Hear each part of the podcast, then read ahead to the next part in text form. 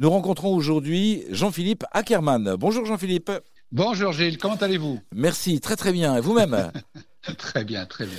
C'est toujours un grand plaisir de vous avoir avec nous car nous partageons avec vous toujours un regard positif. Vous êtes le spécialiste de l'optimisme managérial et vous nous partagez euh, un regard, des idées, des outils pour euh, avoir cette, cette dynamique optimiste, notamment comment rebondir avec sérénité dans des périodes compliquées comme celles que nous vivons actuellement.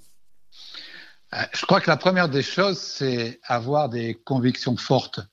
Euh, je vais vous raconter euh, ce qui, m'est arrivé, ce qui nous est arrivé avec mon associé le 16 mars 2020. Vous vous souvenez, le 16 mars 2020, le président de la République nous annonce que nous sommes en guerre et que on va aller vers un confinement. Et on ne connaît pas la durée du confinement, euh, mais nous, on perd 100% de notre chiffre d'affaires, 100% de nos commandes. On n'était pas les seuls, mais on perd 100% de nos commandes. Et donc, passer la nuit un peu compliqué. Le lendemain, euh, à 9 h je prends mon téléphone et j'appelle mon associé et je lui dis Thierry, cette période que nous allons vivre est une période extraordinaire, extraordinaire en deux mots. Et c'est une période fabuleuse parce que personne ne l'a vécu avant nous et peu de gens la vivront après nous. Et donc, je lui dis, c'est que c'est pendant les plus grandes crises que se créent les plus belles réussites. Vous avez ce réflexe-là. Ouais, réflexe-là, dès le lendemain. Et donc, euh, je, je, donc, je lui ai dit, tu sais, on va faire quelque chose d'extraordinaire. Il me dit quoi? Je dis, j'en sais rien. Je ne sais pas ce qu'on va faire, mais on va faire quelque chose de fabuleux. Et puis, j'ai un mantra que je me répète régulièrement quand les choses sont compliquées. C'est quand les temps sont durs, c'est le temps des durs. Et donc, c'est notre temps, Thierry, et on va faire quelque chose qu'on n'a jamais fait. Bon, je sens bien qu'il y a un silence, je sens bien qu'il y a une interrogation, mais il fait confiance parce que j'ai cette force de la conviction. Et la conviction, c'est quelque chose qui est très, très important. Un chef d'entreprise, il est suivi par ses convictions. Il n'est pas suivi par son management, il est suivi par, son, par ses convictions. Le management, lui, c'est l'adhésion.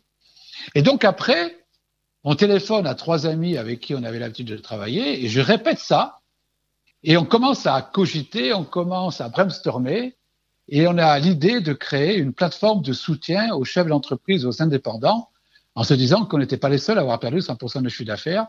Et on crée cette plateforme qui s'appelle millésime.best. Et ça a été pour nous une des plus belles années.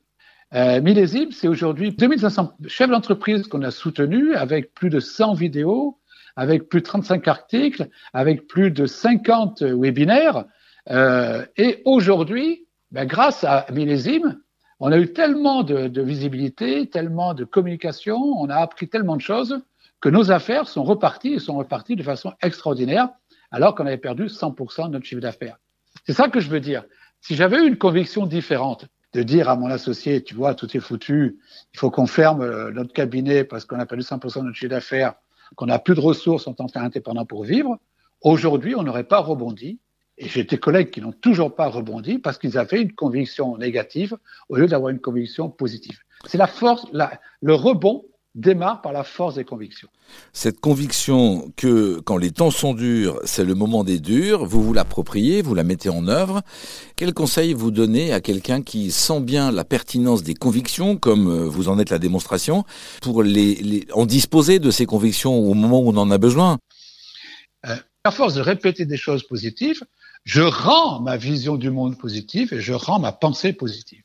L'optimisme, c'est aussi se répéter des formules positives, en faire une conviction et l'utiliser au bon moment. Merci beaucoup, Jean-Philippe Ackermann. Merci, Gilles. Ça vous a plu? Vous en voulez encore? Il y a en ce moment des milliers de podcasts 100% positifs qui vous attendent sur l'application AirZen.